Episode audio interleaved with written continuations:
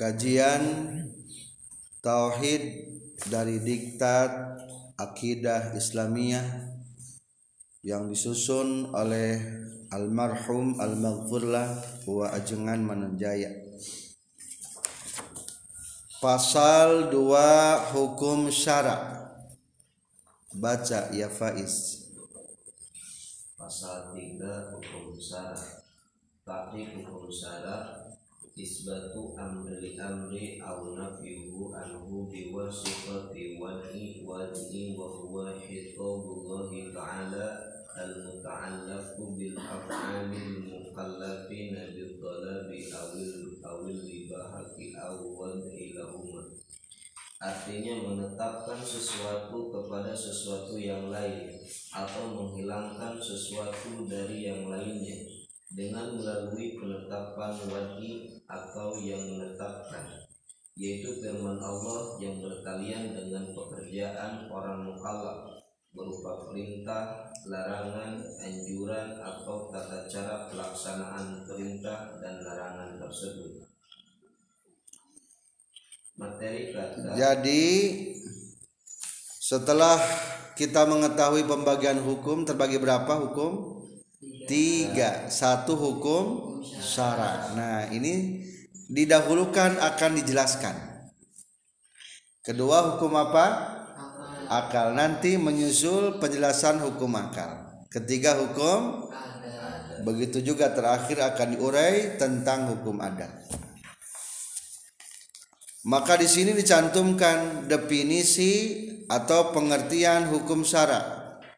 Definisinya adalah isbatu amrin li amrin au nafyuhu anhu biwasitati wad'il wadi'i wa huwa khitabullahi ta'ala al-muta'alliqu bi mukallafina bitolabi awil ibahati awil wad'i lahuma logatna dipicen mubtada'na. Ari hukum sara isbatu amrin. Eta netepkeun hiji perkara. Dalam kurung hukum. Li amrin kana perkara sejen. Dalam kurung mahkum aleh nafyuhu atawa ngahenteken atau nganapikan itu amrin nuka hiji anhu tinali amrin anu kadua. Biwasitati wadil wadi'i ku pelantaraan netepkeunana anu netepkeun. Wa huwa sareng ari itu wadi khitabullahi ta'ala eta khitab atau dauhan Allah taala. Al muta'alliqu anu cumantel bertalian bi af'alil mukallafina kana pirang-pirang pekerjaan jalmi mukallaf. Bit talabi kana nyuprih awil ibahati atawa kana ngameunangkeun awil wad'i atanapi ngatur atau merenahkeun lahuma kana tolab awil ibahah. Yang dimaksud dengan hukum sara adalah satu isbatu amrin li amrin au nafyuhu anhu jadi kata ini merupakan bentuk yang dinamakan hukum. Ada hukum tenawan menetapkan sesuatu kepada sesuatu. Sesuatu yang pertama mah hukum. Air jernih tidak? Menyebutkan jernih kepada air. Ia jernih. Pertanyaan kedua air keruh tidak tidak keruh berarti etama nafyuhu anhu jadi isbatu amrin li amrin aw nafyu anhu itu adalah mendefinisikan tentang hukum. Sekarang lapar tidak? Udah belum makan belum? Belum. Berarti saya lapar. Tak berarti tak hukum. Kumaha hukum ayeuna lapar. Kita hukum. Ngan hukumna ada can makan soalnya itu. Bagaimana hukumnya salat duha? Sunnah atau tidak? Sunnah. Menetapkan kata sunnah berarti namanya isbatu amrin. Li amrin kepada salat duha. Berapa rakaat?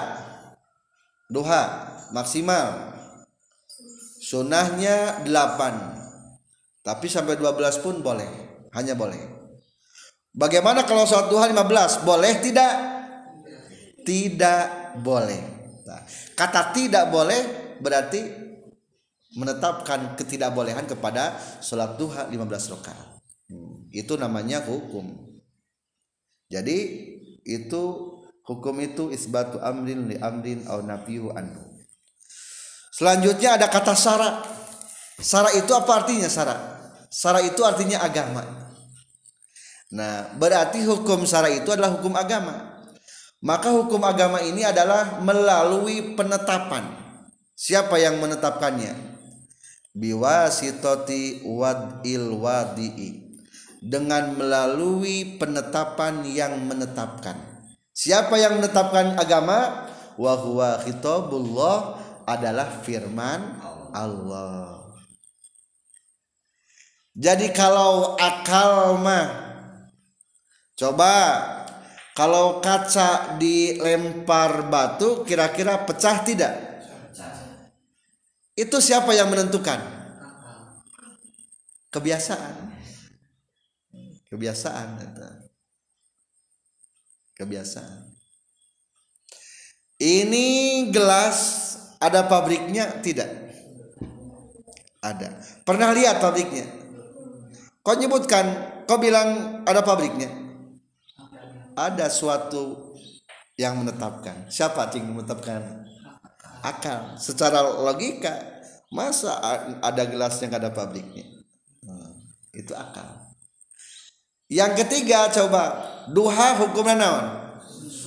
Siapa yang menetapkannya nah, yang jawabannya adalah firman Allah biwasitatil wad'i wadi'i agama itu melalui pelantara ada yang menetapkan. Apa yang menetapkannya siapa? Wahwa khitabullah adalah firman Allah Subhanahu wa taala.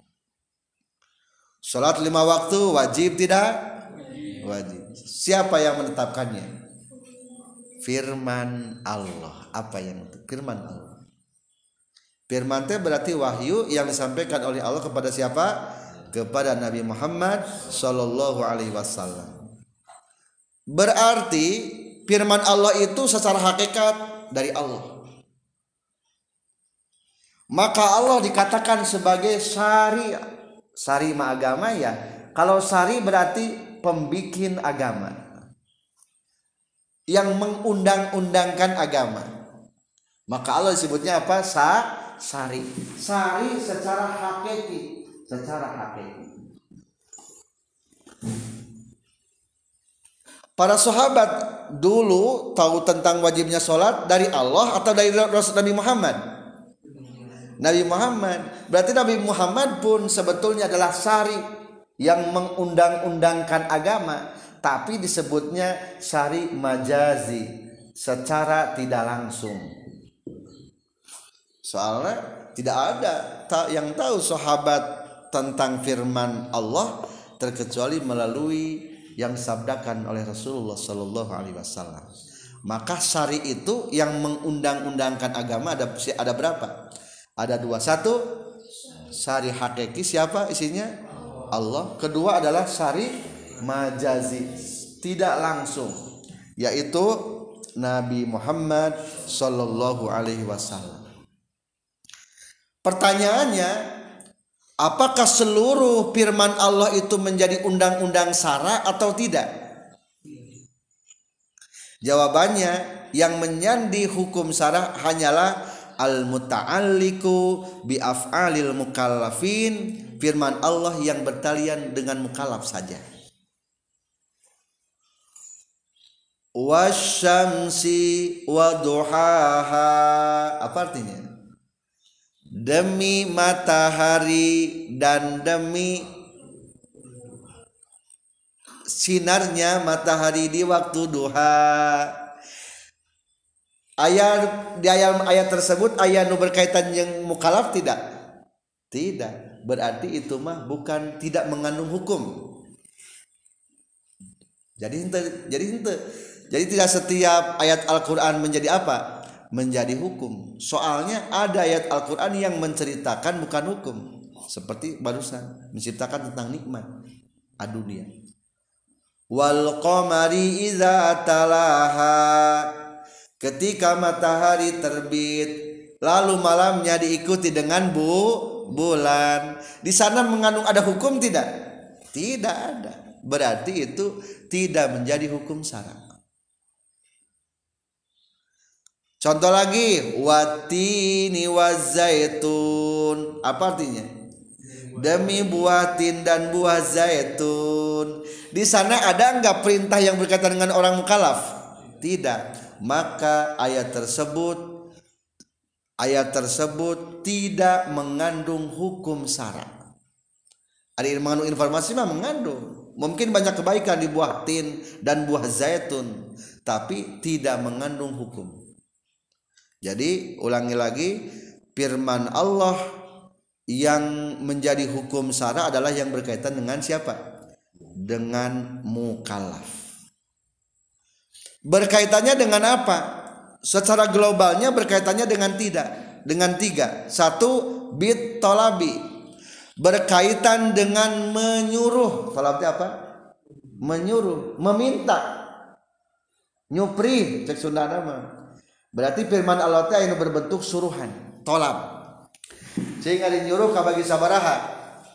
Tolab, memohon, Ari tolab teh memohon. Kabagi dua. Hiji tolabul amri memohon untuk melaksanakan.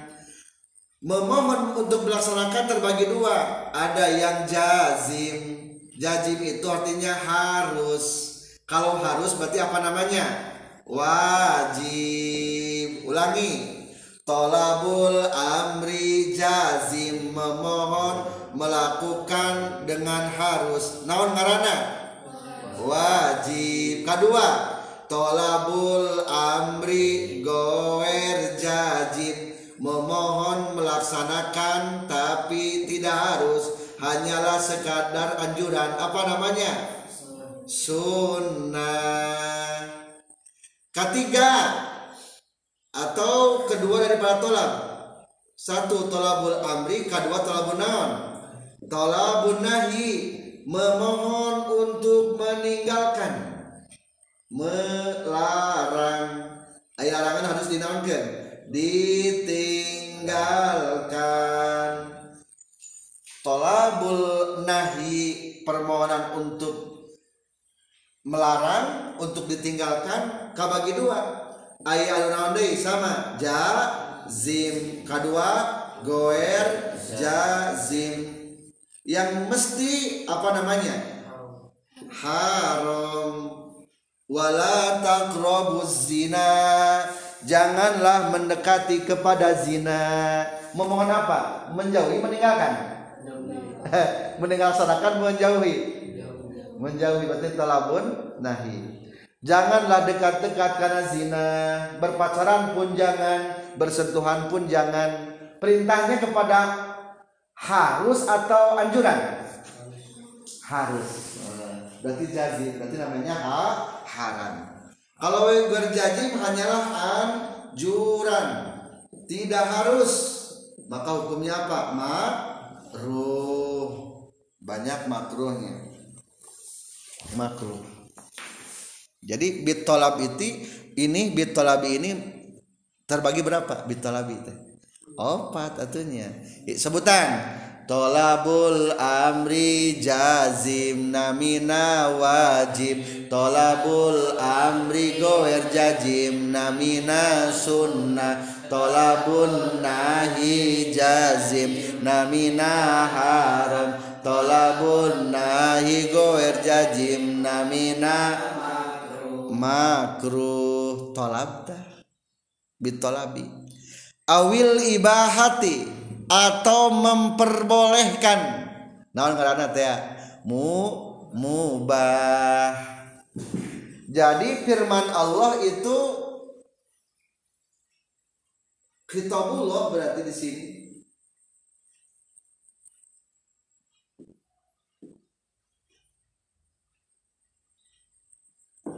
Terbagi dua. Satu kitab taklif tak, taklif teh me, meminta meminta. Yang harus dilaksan ditolak atau memperbolehkan berarti ibah ibah. Jadi firman Allah teh disebutkan naon taklif. Ayat sabaraha sih kitab taklif mah? Aya li lima. Soalnya katanya bitolabi awil ibah hati. Tolabna kabagi opat ibaha satu. Disebutkan naon mu mubah. Boleh. Kumaha hukumna minum? Boleh. Kumaha hukumna makan boleh. Kulu wasrobu.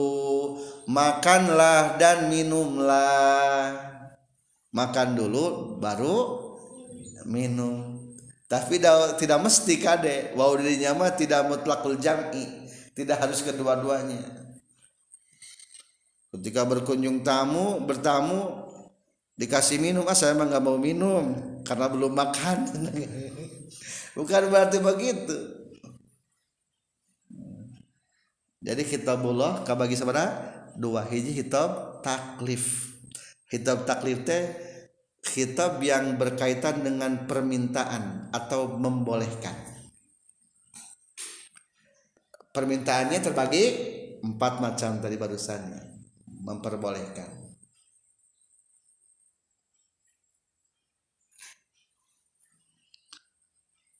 Gimana hukumnya sholat tahajud? Wa minal laili fatahajjad bih. Dan sebagian waktu malam maka hendaklah bertahajud. Segatnya fil amar tahajud fil amar. Tapi berarti tolak tolaknya menurut agama tolabul amri tolabul nahi? Memohon perintah untuk dilaksanakan. Amrinya jazim atau berjazim? Harus atau tidak harus tidak harus atau bukan keharusan. Hanyalah sebagai anjuran. Tuh. Eta namina khitab taklif. Berarti simpulna hukum agama teh khitab taklif ayat sabaraha? Ayat lima hiji wajib. Dua sunnah. Tilu haram. Opat makruh. Lima mubah. jibnat jibnat tina wajib kana sunat. Sarang jibnat jibnat tina wajib kana sunat. Tong eren dina makruh komo eren dina haram. Tong eren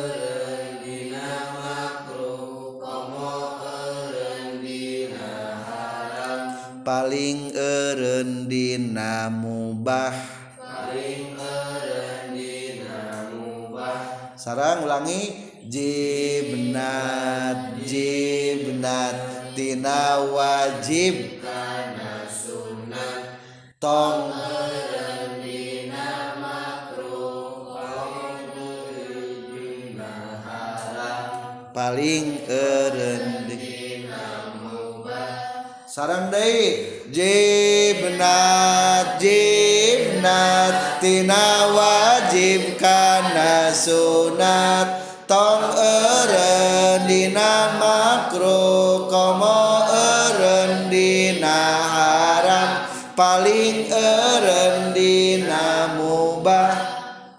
jadi ini proses hidup ini harus begitu. Jibnat dari wajib kepada sunnah. Pagi-pagi bangun pagi melaksanakan sholat hukumnya wajib. Selesai sholat wiridan hukumnya sunnah. Bagusnya sampai terbit matahari. Jangan dulu keluar dari masjid. Alhamdulillah kita sampai terbit matahari pun masih kena belajar. Barang siapa yang habis subuh masih berzikir kepada Allah tidak berbicara sampai terbit matahari dan melaksanakan dua rakaat sholat maka seolah-olah dia telah melaksanakan haji. Haji unggal poe jadi wajib. Udah capek aduh lelah. Ngawirin wae. Boleh ma makan. Boleh mi minum. Tapi baiknya mah tinggalkan karena anu makruh apalagi melaksanakan naon? Haram. Lah saya mau habis capek. Wiridan wae tahajud bae salat bae. Hayang nyobain haram-haram. Ulah. Kehidupan mah pokoknya mah jibnat jibnat. Dari wajib kepada sunnah. Jangan diam dalam makruh apalagi dalam haram. Paling diam dalam mubah.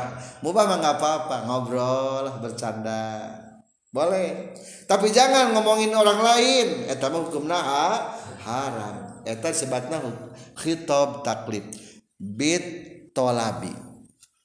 Awil iba hati jadi kata bit tolabi awil iba hati sebutna khitab taklid. Awil wad'i atau mengatur. Ari wudhu wajib deh wudhu wajib deh ada nggak aturannya? Ayah Fagsilu wujuhakum wa idukum ilal marafiq Kalau mau wudhu hendak lanaon Basuh muka kamu sekalian Dan tangan kamu sekalian. Ayah pedomana ayah? Ayah. Sholat itu wajib sunnah ada nggak panduan tata caranya? Ada. Tah panduan tata caranya disebutnya adalah wadi. Wado. Berarti kitab itu firman Allah itu sebagai dua. Satu ada kitab taklif. Yang isinya adalah sina parentahan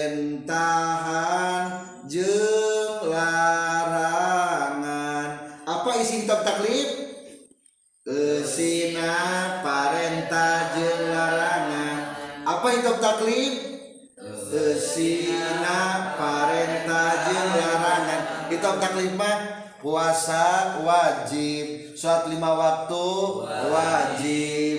Terus tahajud sunnah. Itu namanya? Sina parenta jeung larangan. Jadi menyuruh atau melarang karena taklif.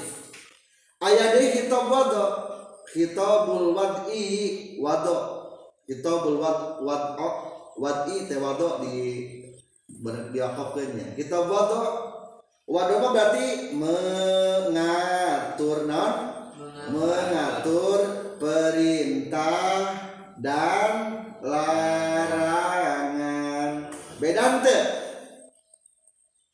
beda teh ari ieu mah menyuruhna atau melarangnya iya mana mengaturna. Mengaturna. Tadi wudhu wajib tuh sebelum sholat. Wajib wajib. Innallaha yuhibbut tawabin wa yuhibbul mutatahirin kuma tata cara bersuci teh ada di pandu tah eta mah kitab naon tah khitab wadu' khitab wadu' dikarenakan wado ini pengaturan berarti nanti akan ada sebabnya satu ada sebab dua ada syarat tiga ada sahnya empat ada batalnya lima ada maninya. Contoh sholat duhur wajib tidak? Wajib. Pertanyaan sekarang sudah wajib belum?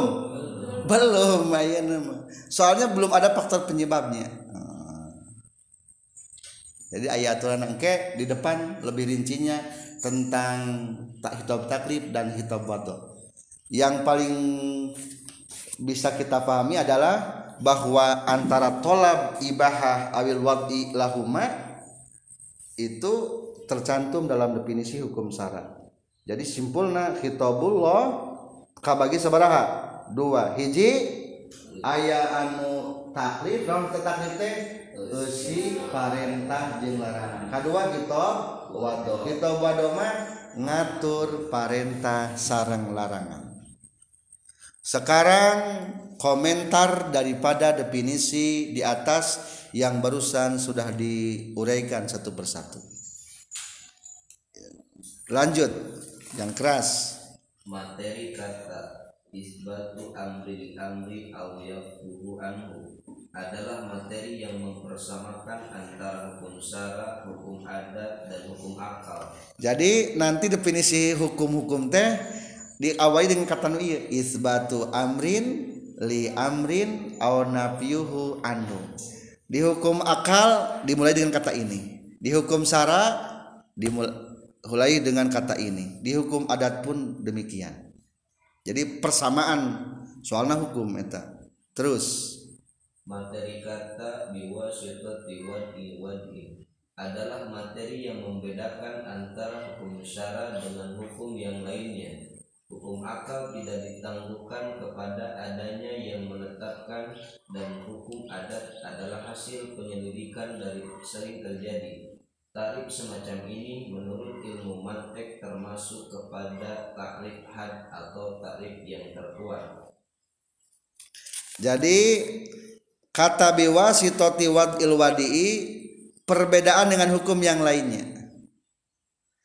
Kalau hukum agama mah biwasitati wadil wadi'i dengan melalui pelantaran yang menetapkan sahajing Allah. Kalau hukum akal mah yang menetapkannya siapa? Akal. Nanti kalau hukum sarama atau maaf hukum adat mah penetapannya adalah apa? biwasitati tikrori dengan sering ulang terjadi. Ini gelas kalau dilempar ke atas jatuh ke bawah enggak? Kenapa mengatakan jatuh? Soalnya biasa nah gitu. Ada gaya gravitasi bumi. Tuh itu.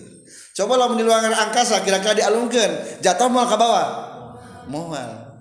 Kenapa tidak ada daya gravitasi bumi? Nah, teh ilmu semacam kitu teh eta teh melalui daripada sering terjadi. Kajian sering terjadi. Terus, jadi ini adalah yang membedakan. Ha, ini termasuk kepada had definisi. Definisi adalah dalam ilmu mantek termasuk had yang paling terkuat. Terus materi kata wa huwa adalah penjelasan dari materi biwasitati wad'i wadi'i bahwa yang menetapkan adalah firman Allah baik langsung dari Al-Quran atau melalui sabda Rasulnya atau Al-Hadis. Adapun dat Allah dan Rasulnya dinamakan asyair ya atau yang menetapkan hukum syarat. Oleh karena oleh karena yang menetapkannya adalah Allah dan Rasulnya maka tidak seorang pun dapat intervensi di dalam menetapkan hukum syarat dan bunyi hukum yang tidak bersumber dari Al-Quran dan Al-Hadis secara langsung dan tidak langsung bukan hukum syarat sudah jelas jadi kata wahwa khitabullah adalah penjel, kalimat penjelas daripada wadil wadi'i. Penetapan agama melalui firman Allah. Baik yang langsung tadi juga dikatakan dari Allah disebutnya Allah sebagai syari hakiki. Atau tidak langsung berarti Nabi Muhammad disebutnya syari majazi. Udah tadi. Ya terus firman Allah yang menjadi sumber hukum adalah hanya yang berkaitan dengan mukallaf. Kalau tidak mengandung hukum berarti tidak dijadikan sumber hukum agama. Seperti kan tentang penciptaan manusia. Atau tadi ya sudah diceritakan matahari, buah tin, buah zaitun dan yang lain sebagainya. Lanjut. Adapun bunyi hukum pendapat para mustahid adalah bersumber dari Al-Quran dan Al-Hadis maka termasuk dalil-dalil hukum syara atau dalil arsy syari hal ini dijamin dengan Al-Quran sebagaimana firman Allah dalam surat Al-Imran ayat 7 Jadi tidak ada yang intervensi. Apa intervensi teh? Bercampur tangan. Apa? Intervensi? Bercampur tangan. Tidak ada yang ikut campur tangan pipilueun nyieun agama. Aya teu pipilueun agama. Urang wajibkeun bayu puasa teh. Ah ulah-ulah diwajibkeun ulah. Aya teu milu kitu tidak ada yang intervensi kebijakan agama hanyalah Allah dan Nabi Muhammad Shallallahu Alaihi Wasallam kok banyak pendapat ya ada madhab Imam Hanafi ada Imam Syafi'i itu bukan berarti ikut-ikut menetapkan hukum agama tapi memahami tek-tek hadis akhirnya ada beristihadlah disimpulkan oh ini maksudnya begini ini maksudnya begini sebetulnya di zaman Rasulullah ada enggak para sahabat yang berani beristihad? Tidak ada. Seluruh ilmu fikih ditanggung oleh Rasulullah. Dalam artian apa pun masalah pada waktu itu langsung diputuskan oleh Rasul. Tidak ada seorang pun sahabat yang berani memutuskan tanpa ada keputusan di sana di Rasulullah. Baru setelah wafat maka di sana orang-orang yang paling hebat di kalangan para sahabat beristihad mengikuti jejak Rasulullah cara memutuskan hukum generasi para sahabat habis akhirnya muncullah para imam-imam muzdahir. Imam Maliki Imam Hanafi Imam Syafi'i. Imam Syafi'i berarti di kurun apa? Di kurun tabi'in. Kurun tabi'in. Jadi sudah cukup Imam Syafi'i mengenal para sahabat. Oh para sahabat jadi apa definisi tabi'in? Orang-orang yang bertemu dengan sahabat Rasulullah. Jadi tahu kehidupan. Oh begitu ya kehidupan sahabat-sahabat Rasul. Oh begitu ya memutuskan hukumnya. Akhirnya disimpulkan sebuah penemuan kebiasaan para sahabat yang disamakan dengan Al-Quran, yang disamakan dengan Al-Hadis. Akhirnya muncul kitab Imam Syafi'i, kitab Majmu, kitab Al-Um. Jadi itu menang menyimpulkan. Jadi kalau ada orang-orang para mujtahid di zaman sekarang yang tidak bersandar kepada Imam Syafi'i umpamanya langsung ah istihad aja kepada Quran dan hadis. Sebetulnya nama etate istihadnya mau leres menerima hadis sah coba anak-anak kan parugu. Apakah tahu tata cara kondisi masyarakat sosial pada waktu di zaman Rasul? Kan tata cara pemakaian maka sebetulnya imam para imam mujtahid tidak ikut intervensi campur tangan. Tapi sebetulnya hanyalah mengomentari mengomentari wungkul atau penjelas saja. Atau penyampai wungkul misi-misi yang terkandung dalam agama. Apakah boleh ini? Boleh. Karena sudah ada jaminan dalam Al-Quran. Satu dalam Al-Quran. Bagaimana firmannya wa ma ya'lamu tawilahu illallahu warrasikhuna fil ilm. Yaquluna amanna bihi kullum min 'indi rabbina. Wa ma yadhakkaru illa ulul albab. Tidak ada yang tahu tentang takwil alat mutasabihat terkecuali Allah dan orang-orang yang rasikhuna fil ilmi. Yang apa yang mendalam ilmunya. Nah, berarti ada berarti hanyalah yang yang tahu itu Allah dan siapa? Orang-orang yang berilmu. Berarti ada ada jaminan dari ayat ini. Orang yang berilmu itu bisa dipertanggungjawabkan di hadapan Allah. Soalnya disandingkan dengan Allah. Illallahu warasihuna fil ilmi kedua diperkuat dengan hadis. Lanjut apa hadisnya dengan demikian pula Rasulullah SAW memberikan jaminan kepada para mustahid dalam hadisnya yang berbunyi Iza hakamal hakim fazdahada fa asaba falahu ajrani wa iza hakamal hakim fa falahu ajrun wahidun.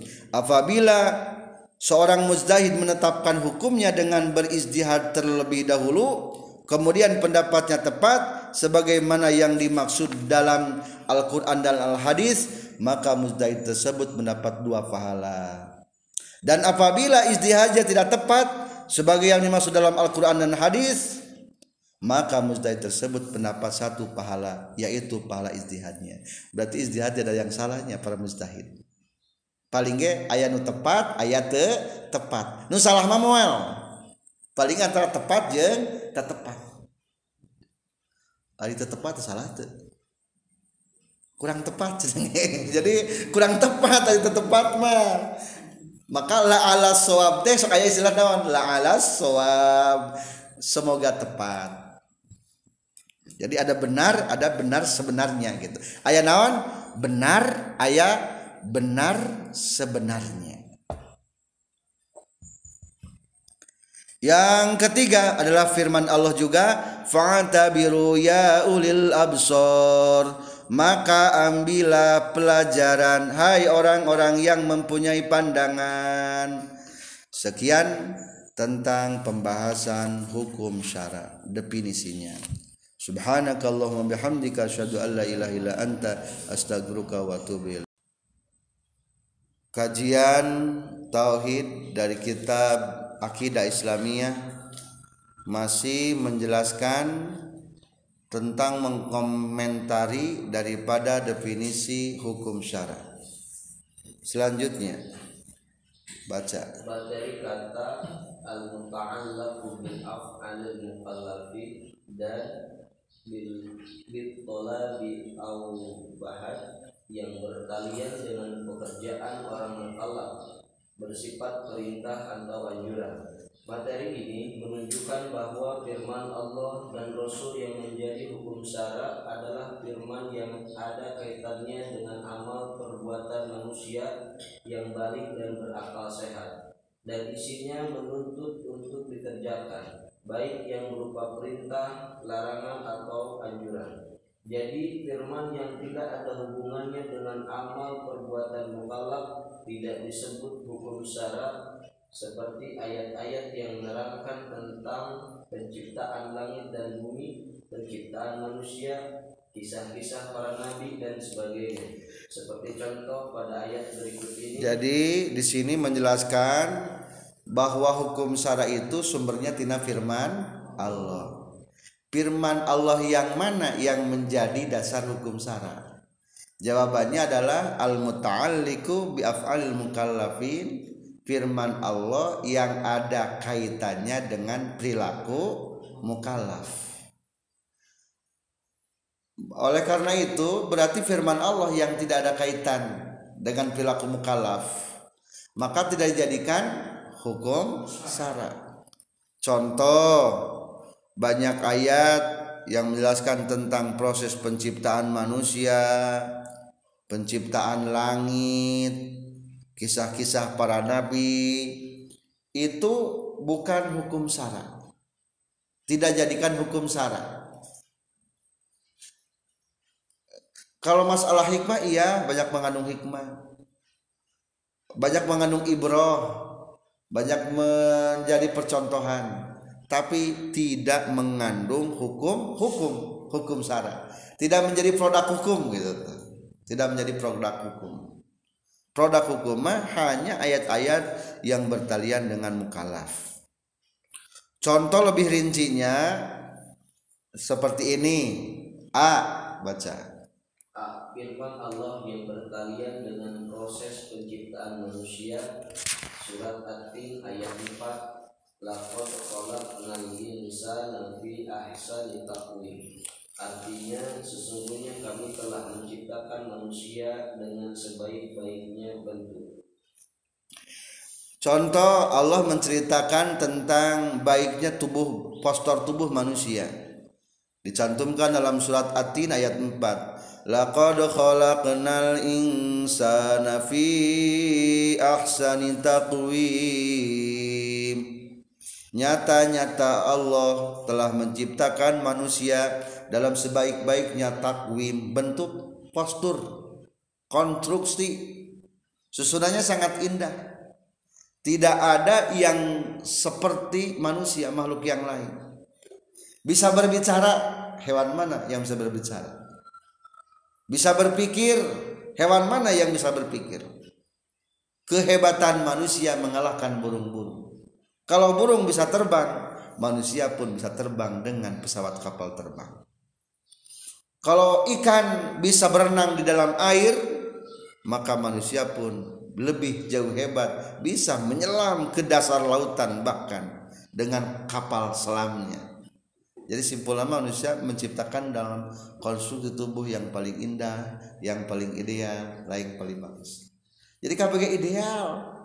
Ek nu kumaha gendut, nu ideal itu so. bandingkan dengan hewan lain tetap paling manusia. Nah, dalam ayat ini ada nggak informasi hukum? Tidak ada.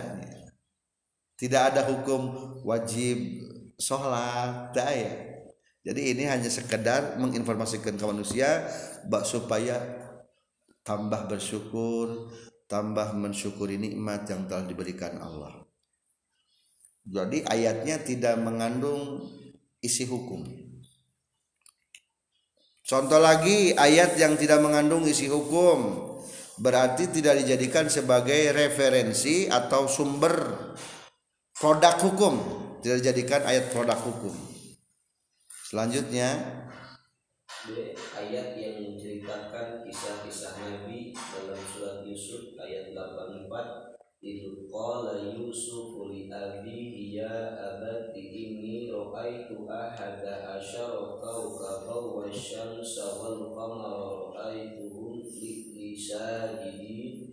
artinya dan ingatlah ketika Yusuf berkata kepada ayahandanya Wahai ayahku, sesungguhnya aku bermimpi melihat sebelas buah bintang, matahari dan bulan. Kulihat semuanya bersujud kepadaku. Di ayat ini juga tentang kisah Nabi Yusuf tidak ada produk hukumnya. Tidak melahirkan hukum. Di sini hanyalah menceritakan kabar tentang Nabi Yusuf alaihi salam bermimpi Izqala Yusufu ketika berbicara Nabi Yusuf liabi kepada bapaknya ya abati hei bapakku inni ra'aitu ahada asyara kaukaba. Sesungguhnya aku melihat sebelas kaukaba bintang-bintang. Wasyamsa wal qamara bahkan planet terbesar yaitu matahari. Wal qamara bahkan juga bin bulannya. Ra'aituhum li sajidin aku lihat semuanya bersujud. Uh, itu produk hukum gitu. Tapi ya mah hanya mengisahkan wungkul. Dan mungkin hikmahnya adalah sebagai penggambaran tata, tata cara takwil. Dan masyur uh, Nabi Yusuf itu adalah diberikan oleh Allah ilmu takwil. Dapat mentakwil mimpi-mimpi. Dari mimpi tersebut diambil hikmah atau apa yang akan terjadi. Sama bisa diketahui oleh Nabi Yusuf itu saja hikmahnya. Terus contoh. bandingkan dengan ayat ini. Ini mah mengandung hukum. Contoh yang mengandung hukum. Ini berarti menjadi sumber hukum syarat baca. Contoh firman Allah yang berisikan hukum syarat dalam surat Al-Baqarah ayat 110 110 Wa aqimus sholata wa atuz zakata wa ma tuqaddimu li anfusikum min khairin tajiduhu indallah innallaha bima ta'maluna basir. Artinya kamu sekalian harus mendirikan sholat dan tunaikan zakat dan kebaikan apa yang kamu usahakan bagi dirimu tentu kamu akan mendapatkan pahalanya pada sisi Allah. Sesungguhnya Allah maha melihat apa-apa yang kamu kerjakan Firman Allah wa aqimus sholat dan kerjakanlah hmm. ayat perintah jadinya ayat. Harus mengerjakan so salat ini produk hukum berarti. Idza utlikal amru ketika sudah dikatakan amar yang sorifu ilal wujub maka amar tersebut adalah menunjukkan kepada wajib. Di sini bentuk filna segata segat naon segat fiil amar berarti menunjukkan bahwa wajib salat itu naon? Wajib.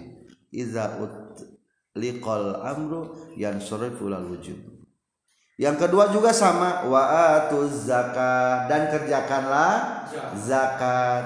Kuma zakat hukumnya? Wajib juga antara aqimus shalah wa zakat ini sering didampingkan dalam Al-Qur'an. Di, di didampingkan ketika ada aqimus shalah ke depannya ada atuz zakat. Ini menjelaskan menurut para ulama bahwa tidak sah sholat maaf bukan tidak sah tidak akan diterima sholat tanpa zakat.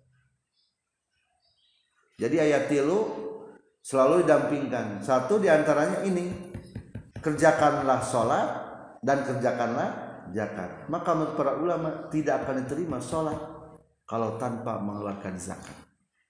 Karena ketika tidak mengeluarkan zakat berarti ada hak orang lain yang didiamakan berarti ada sebagian anggota tubuhnya yang haram ada darah aliran darahnya yang haram yang akan tertolaknya sholat. Maka dia perhatikannya. Yang kedua yang sering didampingkan adalah nah, berbuat baik kepada Allah didampingkan dengan berbuat baik kepada orang tua. Dalam artian tidak akan diterima berbaik kepada Allah kalau tidak berbaik kepada orang tua.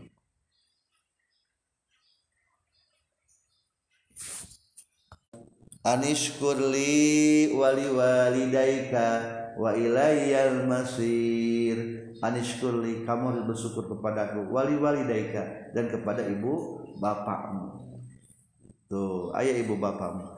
Jadi tetap meskipun sebaiknya kita jangan sampai menyakiti orang orang tua kita. Yang ketiga adalah didampingkannya tentang bersyukur kepada Allah dengan bersyukur kepada manusia. Man lam yaskurin nas lam yaskurillah. Barang siapa yang tidak bersyukur kepada manusia maka tidak bersyukur kepada Allah. Dalam artian sebaiknya kita awas jangan sampai mencampingkan berbaik kepada manusia. Selanjutnya dalam ayat ini juga wa ma tuqaddimu li anfusikum min khairin tajidu. Wama dan apa-apa tuqaddimu yang engkau persembahkan di anfusikum daripada dirimu min khairin daripada kebaikan tajiduhu engkau akan mendapatinya. Apa pun yang kita lakukan dari sebuah amal maka kita akan mendapatkan pahala. Di surat yasin ayat gini cuma nahnu naktubu ma qaddamu wa atharahum wa kulla shay'in ahsaynahu fi kitabim mubin. Dalam surat tersebut sangat indah. Dua yang akan dicatat. Nahnu naktubu kami Allah akan menuliskan kepadamu. Ma qaddamu sesuatu yang dia kerjakan kita sedang belajar hari ini. Belajar kita tuliskan ku Allah. Belajar dituliskan. Wa atharohum dan hasil-hasilnya dituliskan asarnya. Terolah saya sekarang lagi mengajar. Maka Allah menuliskan pahala saya dalam mengajar. Wasarohum efek mengajarnya bagaimana? Ternyata Sani dengan belajar dengan saya ternyata wah jadi orang baik orang hebat bahkan punya murid 100 berarti saya memiliki poin 100 orang. Wa asarohu ilham juga punya murid seribu. Berarti saya juga investasi kredit point wa asarohu seribu. Jadi sebetulnya pengajian saya meskipun beberapa orang di sini hakikatnya bukan beberapa orang tapi ribuan. Kalau ilmu saya yang sampaikan manfaat. Nahnu naktubu ma qaddamu wa atharahu jangan disepelekan Orang berbuat dosa pun demikian. Umpamanya kita ngajak orang lain mabok yuk. Pertama mabok dengan kita dia itu. Sebelum kenal dengan kita umpamanya tidak pernah mabok. Diajar maboknya ke? Ke orang. Padahal satu kali ngajaknya, tiba-tiba berkelanjutan mabok deui, mabok deui, mabok deui. Berarti asarohumnya ada. Berarti termasuk mansanna sunnatan sayiatan falahu ajru non falahu mislihi. Jadi membiasakan sunnah yang jelek mendapatkan kredit kredit poin jelek. Dalam hadis coba dijelaskan. Siapa pembunuh yang pertama? Kobil. Maka sebenarnya setiap terjadi pembunuhan Kobil memiliki bagian dorak dosa. Soalnya penggalan wasarohum mata kita alangkah baiknya ketika kita pulang ke rumah kita bikin majlis taklim umpama kita sudah meninggal dunia majlis taklim masih jalan kita mendapat kredit poin dari majlis taklim tersebut. Wa asa rohum jadi kalian dua perhatikan. Nahnu nat tubuh ma qaddamu wa atharahum wa kulla ahsainahu fi kitabim mubin hitung-hitungannya itu sudah jelas di hadapan Allah tidak pernah terlewati. Jadi poin-poin tanya jadi ya si orang itu. Dikembangkan di dunia bisnis kayak berdasarkan ayat ini. Indallah. Innallaha bima ta'maluna basir. Dan sesungguhnya Allah apa-apa yang telah kita lakukan Allah sangatlah melihat. Tidak pernah ada yang lepas daripada penglihatan Allah. Itulah definisi daripada hukum syara. Kesimpulannya bagaimana definisi hukum syara? Isbatu amrin li amrin au anhu biwasitati wad'il wadi'i wa huwa khitabullahi ta'ala al muta'alliqu bi af'alil mukallafin bitolabi awil ibahati awil wadi lahuma definisi dan komentarnya sudah di sangat jelas ya. Mudah-mudahan ilmu yang kita terima dapat bermanfaat. Baik untuk diri kita juga untuk orang lain. Subhanakallahumma bihamdika asyhadu an la ilaha illa anta astaghfiruka wa atubu